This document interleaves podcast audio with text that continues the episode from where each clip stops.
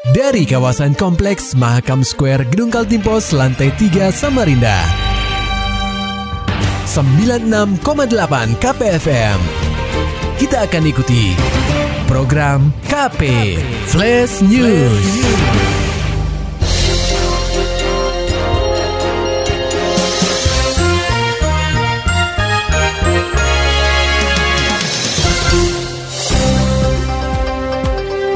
Pendengar KP, Ketua Majelis Hakim Alisius Sunarno membacakan putusan sidang penggelembungan suara pemilu 2019 yang dilakukan petugas 5 panitia pemilihan kecamatan atau PPK Loajanan Ilir di Gedung Pengadilan Negeri atau PN Samarinda, Senin 1 Juli 2019.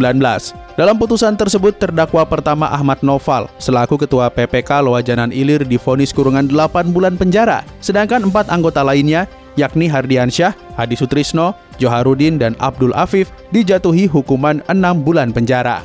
Diketahui, Jaksa Penuntut Umum alias JPU Dwinanto Agung Wibowo menuntut kelima terdakwa lantaran melanggar pasal 551 subsidiar 505 Undang-Undang Nomor 7 Tahun 2017 tentang pemilu junto pasal 53 KUHP dengan ancaman 2 tahun penjara. Menanggapi kasus ini, Ketua Badan Pengawas Pemilu atau Bawaslu Kota Samarinda Abdul Muin mengatakan, pihaknya menerima segala putusan yang menjadi putusan hakim. Uh, saya kira memang gini, bahwa pemilu itu kan kita harus apa namanya asas keadilan, kejujuran harus kita tegakkan. Nah, uh, apa yang menjadi putusan hakim saya kira sudah menjadi pertimbangan secara matang. Saya kira sekali lagi ini untuk ke depan bagaimana supaya pelaksanaan pemilu itu betul-betul uh, secara adil, jujur, ya tidak kemudian ada uh, permainan, ya sehingga itu saya kira menjadi hal penting untuk kemudian kita tegakkan. Hmm. Ya walaupun memang ya kami juga agak ini ya kan tuntutannya di awal kan satu tahun ya hmm. saya kira sudah ada uh, apa namanya potongan tahanan lah ya menjadi 8 bulan dan 6 bulan Muin juga menyebut bukti-bukti yang dikumpulkan JPU telah cukup. Kelima terdakwa terbukti dengan sengaja dan lalai mengubah sertifikat hasil penghitungan suara pemilu. Berita selanjutnya, pertumbuhan ekonomi di Kaltim masih dipengaruhi pertambangan batu bara. Laporan selengkapnya disampaikan reporter KPFM Samarinda, Maulani Al-Amin. Pendengar KP, Bank Indonesia Perwakilan Kalimantan Timur mengklaim tingkat perekonomian di Kaltim pada triwulan 2 tahun 2019 cenderung meningkat. Selain tingginya tingkat konsumsi selama Ramadan, akselerasi kenaikan ini juga dipengaruhi pertumbuhan pertambangan batu bara dibanding periode yang sama pada tahun sebelumnya. Ketua Tim Advisory Ekonomi dan Keuangan Kantor Perwakilan Bank Indonesia Kaltim, Hari Aginta menyebut, pertumbuhan ekonomi di Kaltim telah mencapai 5,36 persen, lebih tinggi dibandingkan triwulan 4 tahun 2018, sebesar 5,14 persen. Hal demikian membuat permintaan batu bara dari India kian meningkat. Hanya saja, persoalan ini belum dapat menyelesaikan rendahnya produksi domestik untuk menjadi faktor pendukung ekspor di Kaltim. Bahwa mereka eksplorasi saja itu sudah tercatat di DPM PTSP, tapi tidak tercermin nanti di produksinya. Gitu. Jadi tidak serta merta nanti kalau kita lihat data investasi naik, kok tambangnya produksinya nggak sejalan gitu. Karena yang diinvestasikan baru lahannya saja. Belum mengambil batu baranya gitu ya. Jadi dia buka lahan baru ya. Dia apa namanya studi geologi dulu. Ya itu sudah investasi sebenarnya. Ya tapi belum tercermin nanti di dalam produksinya Diketahui, ekonomi Kaltim triwulan 1 tahun 2019 masih didominasi usaha pertambangan batu bara dengan persentase pangsa mencapai 46,25 persen. KPFM Samarinda, Maulani Al-Amin melaporkan. Sementara itu, pembangunan jalan tol Balikpapan Samarinda atau Balsam masih banyak menyisakan pengerjaan yang belum terselesaikan. Saat ini terhitung hanya di bagian seksi satu saja yang telah selesai pembangunannya. Sementara untuk seksi 2 sampai dengan seksi 5 masih ada beberapa pengerjaan yang harus diselesaikan. Wakil Gubernur Kaltim Hadi Mulyadi mengatakan, guna membantu penyelesaian pembangunan tol Balsam, Pemprov Kaltim bersurat kepada Kementerian Pekerjaan Umum dan Perumahan Rakyat atau PUPR agar bisa menyelesaikan pekerjaan yang belum tertangani.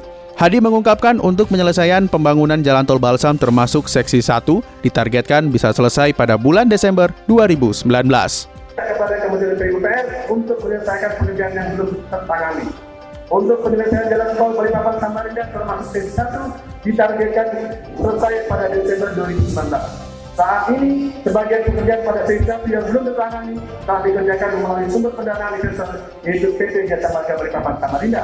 Saat ini pengerjaan yang belum selesai termasuk yang ada di seksi 1 telah dikerjakan melalui sumber pendanaan dari PT Jasa Marga Balikpapan Samarinda. Hadi mengharapkan pemerintah pusat melalui Kementerian PUPR bisa membantu Pemprov Kaltim menyelesaikan pembangunan jalan tol Balsam.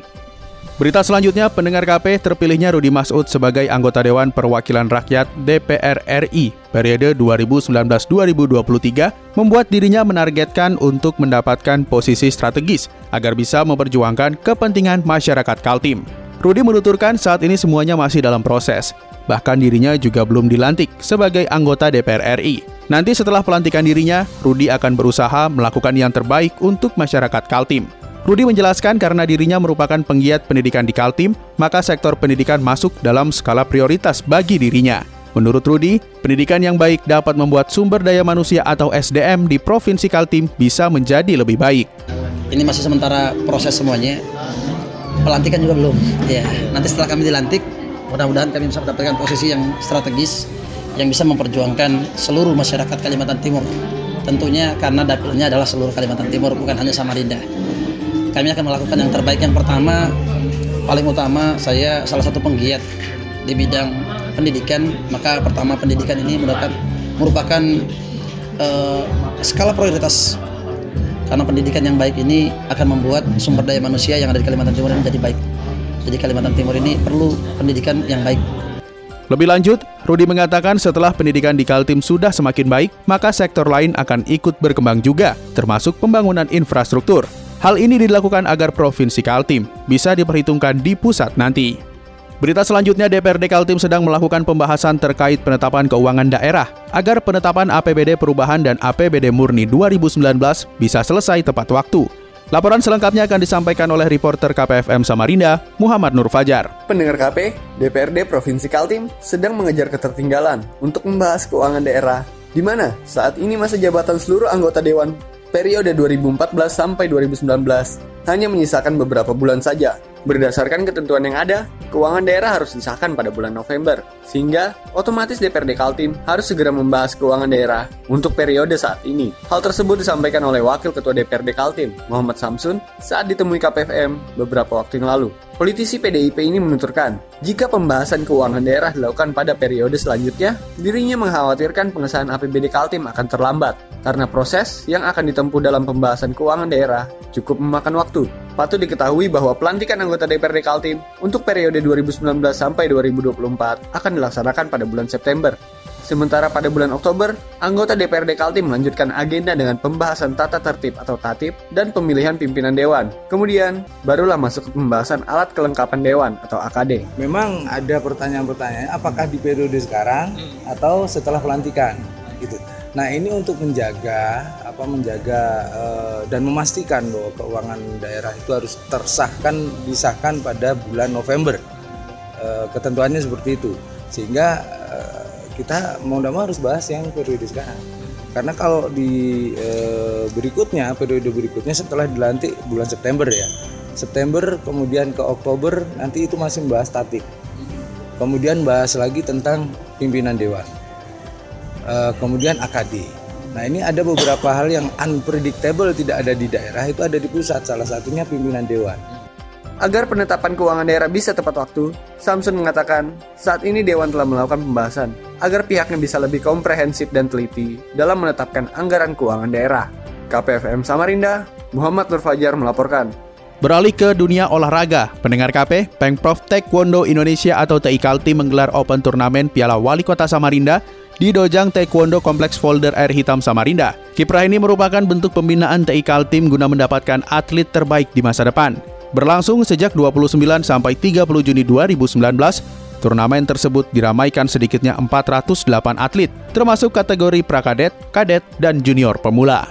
Pesertanya datang dari 10 kabupaten kota sekaltim, yang terdiri dari 23 klub dan ranting. Kepada KPFM, Sabtu 29 Juni 2019, Kabit Binpres TI Kaltim Agus Sujito menerangkan, Ajang ini memainkan 100 nomor tanding. Kategorinya, Prakadet A diikuti peserta usia 6 sampai 7 tahun, Prakadet B 7 sampai 9 tahun, Kadet 10 sampai 12 tahun dan Junior Pemula 13 sampai 14 tahun. Hari ketiga uh, dengan dua event yang kita tandem jadi satu pelaksanaannya. Pertama adalah kejuaraan provinsi tingkat senior 2019 yang kedua uh, Piala Wali Kota Samarinda Open Turnamen 2019 di event Kejurprop ini ajang seleksi untuk uh, pembentukan tim prapon. Yang di Piala Wali Kota Samarinda Open Turnamen ini adalah uh, ajang pembinaan uh, untuk prestasi taekwondo Kaltim ke depan. Kalau yang uh, wali kota kan itu berapa peserta? Target kita panitia 400 peserta dan tadi terakhir di terdaftar di kita 408 artinya 100% uh, target itu terpenuhi. Jadi berapa pencip? Ketua Pengprov TI Kaltim Ahmad Jokarsono menambahkan, kompetisi ini dihelat agar memberikan semangat kepada atlet-atlet muda maupun junior untuk e, memberikan satu warna warna bahwa senior dipertandingkan, kadet dipertandingkan, junior dipertandingkan tentunya akan memberikan semangat pada atlet-atlet yang usia muda untuk berkompetisi. Nah, tentunya harapan kami dari kadet sampai junior kita akan mengharapkan atlet-atlet tersebut bisa menggantikan atlet-atlet senior yang akan datang. Kira-kira begitulah pandangan saya untuk kejuaraan ini. Selain gelaran Piala Wali Kota terbuka, TI Kaltim juga menyelenggarakan kejuaraan provinsi atau kejurprov tingkat senior yang hasilnya akan dijadikan acuan untuk membentuk tim Prapon 2019. Maulani Al-Amin, Muhammad Nur Fajar, KPFM Samarinda. Demikian tadi telah kita simak rangkaian berita-berita yang terangkum dalam program KP Flash News. Persembahan dari 96,8 KPFM. Terima kasih dan sampai jumpa.